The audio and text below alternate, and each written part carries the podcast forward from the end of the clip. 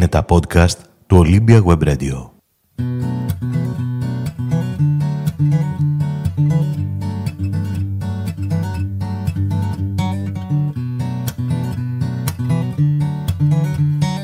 Φίλες και φίλοι, Παγκόσμια ημέρα ατόμων με αναπηρία σήμερα και μπροστά μου έχω ένα καταπληκτικό βιβλίο. Ο τίτλος του είναι «Το πέρασμα των αγγέλων» από τις εκδόσεις Ελληνοεκδοτική. Το υπογράφει η καταξιωμένη και αξιόλογη συγγραφέας κυρία Φώτος Σκορδά. Διαβάζω στο πιστό φιλό του. Τη δόση του την είχε ονομάσει Ευτύχο και της μιλούσε σαν να ήταν η πιο όμορφη γυναίκα στο σύμπαν. «Σας παρακαλώ, δώστε μου κάτι», έλεγε όταν άπλωνε το χέρι του ζητιανεύοντας. «Όχι για μένα, για την Ευτύχο». Αλλά λένε πως η αγάπη από το μίσος είναι μια ανάσα δρόμος. Όσο την αγαπούσε, άλλο τόσο τη μισούσε. Γρήγορα η Ευτύχο έγινε δυστύχο. Και λίγο πιο κάτω λέει το κείμενο «Όλοι οι άνθρωποι είμαστε άγγελοι». Κάποιες φορές στο πέρασμά μας από τη γη χάνουμε τα βήματά μας και βαδίζουμε σε δρόμους με πολύ πόνο. Τότε χρειαζόμαστε κάποιον άλλο άγγελο να μας δείξει το δρόμο και να μας βοηθήσει να πετάξουμε πάλι ψηλά. Σας μπέρδεψα μάλλον. Τι σχέση μπορεί να έχει η δόση των ναρκωτικών με τα άτομα με αναπηρία; Και ποιος είναι ο άγγελος που πρωταγωνιστεί στο υπέροχο αυτό βιβλίο που μπορεί να μας βοηθήσει να πετάξουμε ψηλά; Όλα αυτά θα μας τα πει η συγγραφέας του βιβλίου που σε λίγο θα την έχουμε στη τηλεφωνική μας γραμμή.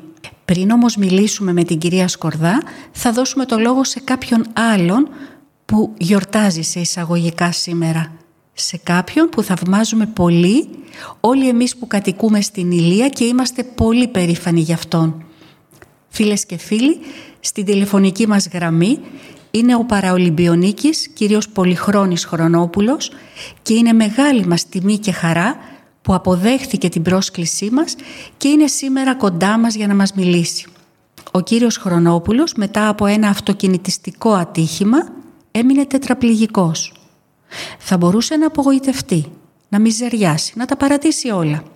Εκείνος προτίμησε να μεταλλάξει όλα τα αρνητικά συναισθήματα σε ενέργεια και έτσι ασχολήθηκε με τον αθλητισμό που αγαπά πάρα πολύ όπως ο ίδιος δηλώνει. Αυτή του η αγάπη μαζί με την επιμονή και τη σκληρή και συστηματική προπόνηση τον ανέβασαν στα σκαλιά των νικητών και τον ανέδειξαν παραολυμπιονίκη.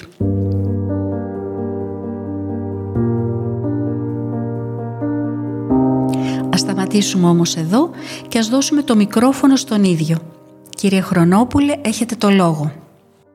Είμαι ο Πολυχρόνης Χρονόπουλος, είμαι παραλβιονίκης ε, και θα ήθελα να πούμε κάποια πράγματα για τα άτομα με αναπηρία που πίσω είναι και λίγο παρεξηγημένα κάποια πράγματα. Ε, η μέρα των ατόμων με αναπηρία, 3 Δεκεμβρίου, θεσπίστηκε από το 1992, αν θυμάμαι καλά, ε, για να προσεγγίζουμε πιο καλά τα άτομα με αναπηρία, για να ερχόμαστε πιο κοντά στα άτομα με αναπηρία και να διορθώσουμε και πάρα πολλά προβλήματα που έχουμε εμείς τα άτομα με αναπηρία.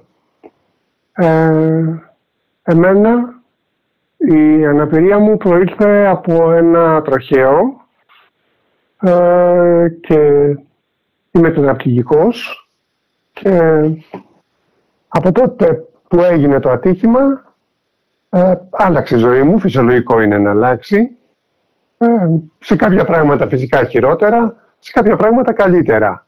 Τα καλύτερα πράγματα ήρθαν μέσα από εμένα. Εγώ τα έκανα καλύτερα. Γιατί η κοινωνία μας δεν είναι φτιαγμένη τόσο πολύ να δέχεται τα άτομα με αναπηρία λόγω πρόσβασης, λόγω πολλών θεμάτων. Και είναι δύσκολο σε πάρα πολλά πράγματα να κοινωνικοποιείται ένα άτομο με αναπηρία. Όταν είχα εγώ το ατύχημα, δεν υπήρχαν καν ράμπες στα πεζοδρόμια, δεν υπήρχαν πάρκινγκ για αμαία, δεν υπήρχαν πάρα πολλά πράγματα που να μπορεί να εντάσσεται ένα άτομο με αναπηρία στην κοινωνία. Ε, αυτό το καταφέραμε ε, και το καταφέρνουμε, παλεύουμε εμείς τα άτομα με αναπηρία να, να έχουμε πρόσβαση, να προσπαθούμε να δείξουμε στον κόσμο ότι είμαστε κι εμείς ένα μέρος της κοινωνίας, ένα μεγάλο μέρος, γιατί περίπου το 10% του πληθυσμού είναι άτομα με αναπηρία. Λοιπόν, και προσπαθούμε να καταλάβει ο κόσμος ότι είμαστε κι εμείς μέρος της κοινωνίας.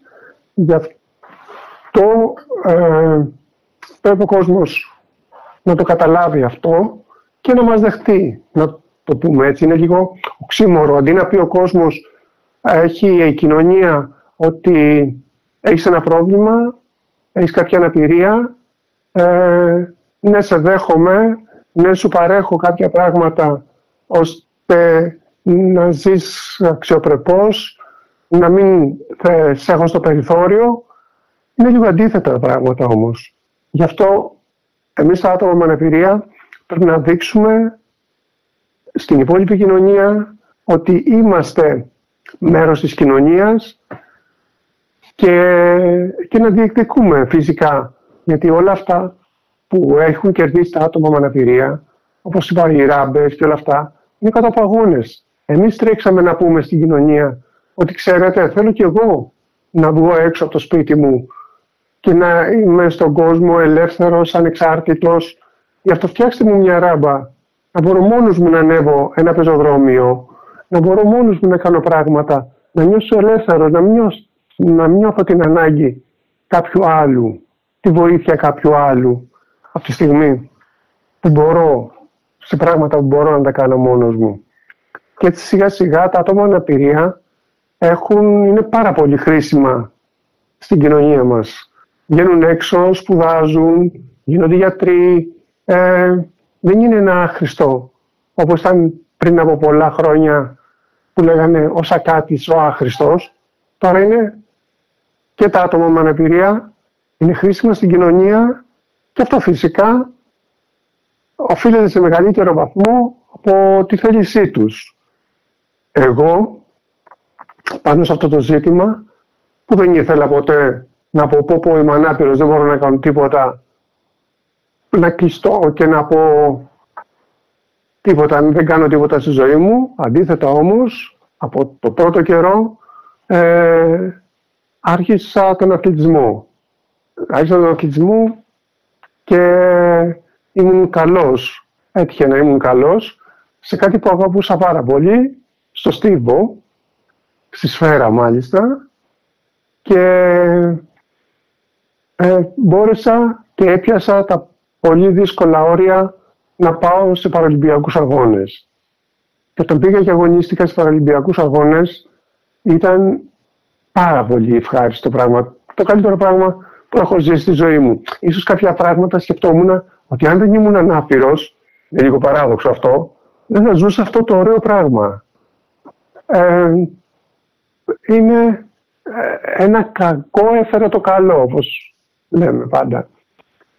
Και, και έτσι κατάφερα και είδε ο κόσμος ότι δεν υπάρχει, ε, έχω ξεπεράσει την αναπηρία ε, και ο κόσμος δεν με βλέπει σαν ανάπηρο, με βλέπει σαν αθλητή.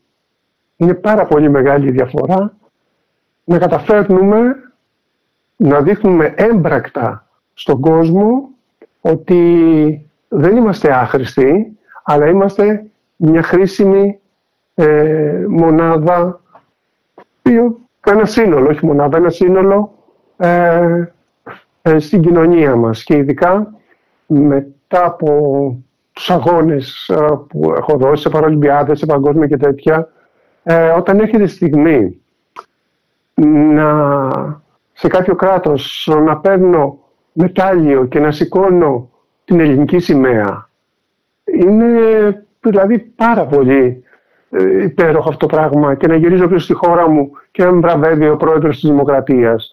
Είναι ο πρωθυπουργός και Είναι δηλαδή ε, κάτι υπέρτατο. Είναι κάτι υπέροχο. Και μετά από όλα αυτά ξεχνάμε την αναπηρία. Μηδενίζεται η αναπηρία. Λοιπόν, αλλά λόγω της ημέρας των ατόμων με αναπηρία θα ήθελα να πω ότι και στον κόσμο που θα το ακούσει ότι δεν, είναι, δεν είμαστε μόνο μία μέρα αμαία ανάπηροι. Είμαστε όλο το έτος ανάπηροι. Όλο το έτος θα πρέπει ο κόσμος να είναι κοντά μας. Εμείς προσπαθούμε να έρθουμε κοντά στον κόσμο, κοντά στην κοινωνία. Υπάρχει αυτή η διαφορά. Εμείς ερχόμαστε κοντά στον κόσμο. Μήπως θα πρέπει και ο κόσμος να έρθει κοντά σε εμάς. Και αυτό το πράγμα που πρέπει ο ανάπηρος και η κοινωνία να δείξουμε ότι είναι ένα, ε, θα ήθελα να πω ότι διάβασα ένα υπέροχο βιβλίο για τα άτομα με αναπηρία ε, και μου έκανε πολύ μεγάλη εντύπωση, μπορώ να πω. Μου άρεσε πάρα πολύ. Το βιβλίο αυτό ε, είναι της κυρίας Σκορδά και είναι πάρα πολύ ωραίο ε, και μας δείχνει πως τα άτομα με αναπηρία είναι, είναι μέσα στην κοινωνία και μπορούν να βοηθήσουν. Ένα άτομο με αναπηρία βοηθάει ένα άλλο άτομο που έχει και αυτό το πρόβλημα. Έχει με τα ναρκωτικά, έχει με την κοινωνία. Θέλει να μας δείξει όμως ότι μπορούν τα άτομα αναπηρία όχι να δέχονται βοήθεια, αλλά να προσφέρουν και βοήθεια. Και κλείνοντας, θα ήθελα να πω ότι στον κόσμο να καταλάβουν ότι τα άτομα με αναπηρία είναι μέρος της κοινωνίας μας. Κύριε Χρονόπουλε, σας ευχαριστούμε θερμά για την επικοινωνία και ευχόμαστε να είστε πάντα ένα φωτεινό παράδειγμα όχι μόνο για τα παιδιά της Ηλίας, μα για ολόκληρη την πατρίδα μας. Σειρά τώρα, όπως είπαμε, έχει συγγραφέα του βιβλίου κυρία Φώτος Σκορδά. Κυρία Σκορδά, σας ευχαριστούμε για την τιμή και θα θέλαμε να μας πείτε δύο λόγια για το υπέροχο αυτό βιβλίο. Γεια σας και από μένα. Η χαρά και η τιμή είναι δική μου βέβαια. Ε, αυτό το βιβλίο γράφτηκε λίγο παράξενα. Ήμουν μια μέρα στην Ομόνια, στη Στάση και περίμενα το λεωφορείο. Ε, ήταν δύο παιδιά, κάπου 15-16 χρονών, ένα γόρι και ένα κορίτσι. Ε, καλοντημένα, καθαρά. Ε, ο κόσμος είχε φύγει από δίπλα τους, λες και ήταν κάτι που μύριζε, κάτι άσχημο. Δεν κατάλαβα στην αρχή τι συνέβαινε. Ε, το αγόρι κάποια στιγμή είπε στο κορίτσι, είχε διπλωθεί στα δύο και είπε στο κορίτσι πονάω. Και του είπε το κορίτσι κάνει υπομονή. Ε, μην το λες αυτό, κάνει υπομονή. Τότε κατάλαβα ότι κάτι συνέβαινε ε, και σκέφτηκα άρα γιατί το πονούσε περισσότερο, το σώμα του ή η ψυχή του από όλα αυτά που βίωνε έτσι σκέφτηκα ότι έπρεπε να γράψω ένα βιβλίο για τα ναρκωτικά.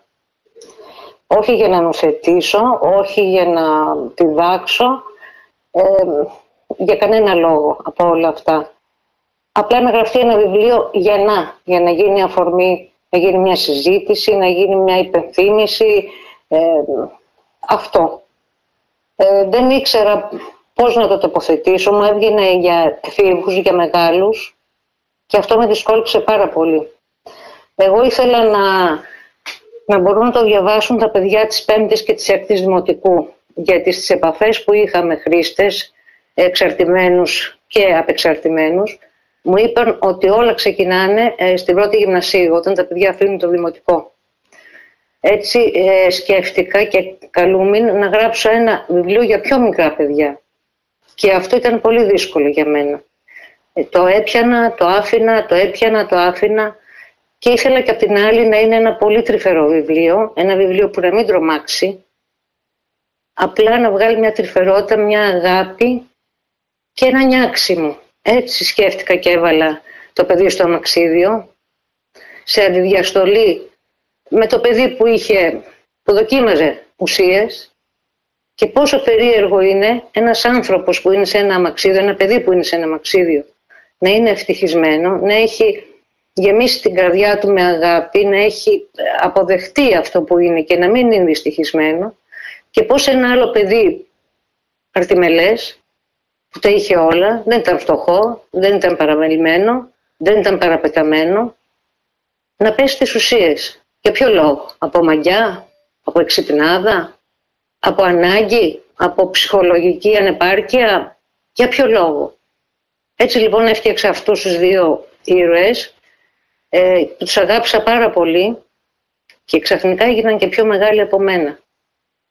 Ε, εκείνοι έκαναν κουμάντο στο γράψιμο, εκείνοι με καθοδηγούσαν. Η μεγάλη τρυφερότητα του παιδιού που ήταν πάνω στο αμαξίδιο και η σκληρότητα του παιδιού που δοκίμαζε ουσίες. Τέλειωσα το βιβλίο δύσκολα, ε, με την έννοια ότι ε, ήθελα να είναι και λίγο αστείο και λίγο ευχάριστο και λίγο, όχι διδακτικό, και λίγο να μας πει, να μας πει ότι η ευτυχία είναι φυσική κατάσταση στη ζωή μας και δεν την ψάχνουμε ούτε στις ουσίες, ούτε σε κάτι τέτοιο παρόμοιο. Να πω ότι οι φίλοι είναι πάρα πολύ σημαντικοί, ότι μπορούν να μας βοηθήσουν και είναι κρίμα να χάσουμε ένα πάρα πολύ καλό φίλο. Ε, το τέλος πιθανώς να είναι λίγο γρήγορο και απότομο, όμως δεν ήθελα να γράψω την πορεία των παιδιών αυτών. Ας τη φανταστεί ο καθένας πώς έφτασαν σε αυτό το τέλος, πώς έφτασαν ενήλικες πια και πώς έφτασαν να έχουν νικήσει τη ζωή και να έχουν καταλάβει ότι η ευτυχία είναι φυσική κατάσταση. Έχετε μια μεγάλη αγκαλιά από μένα και πολλά φιλιά. Ευχαριστούμε τη συγγραφέα του βιβλίου για τα τόσα όμορφα που μοιράστηκε μαζί μας. Φίλες και φίλοι, το βιβλίο «Το πέρασμα των αγγέλων» μπορείτε να το δανειστείτε από τη βιβλιοθήκη μας, όπως και άλλα αξιόλογα βιβλία της κυρίας Κορδά, όπως «Ο εγώς και το εγώ του» ή «Το ψυχοψυχουλάκι». Ευχαριστούμε τη συγγραφέα, κυρία Φώτο Σκορδά, καθώς και τον Ολυμπιονίκη κύριο Πολυχρόνη Χρονόπουλο που ήταν σήμερα μαζί μας, την εταιρεία Ψηφιακό Άλμα και ιδιαίτερα τον κύριο Ανδρέα Αλεξόπουλο. Σας χαιρετούμε και σας ευχόμαστε να περνάτε καλά όπου κι αν είστε, συντροφιά πάντα με ένα καλό βιβλίο.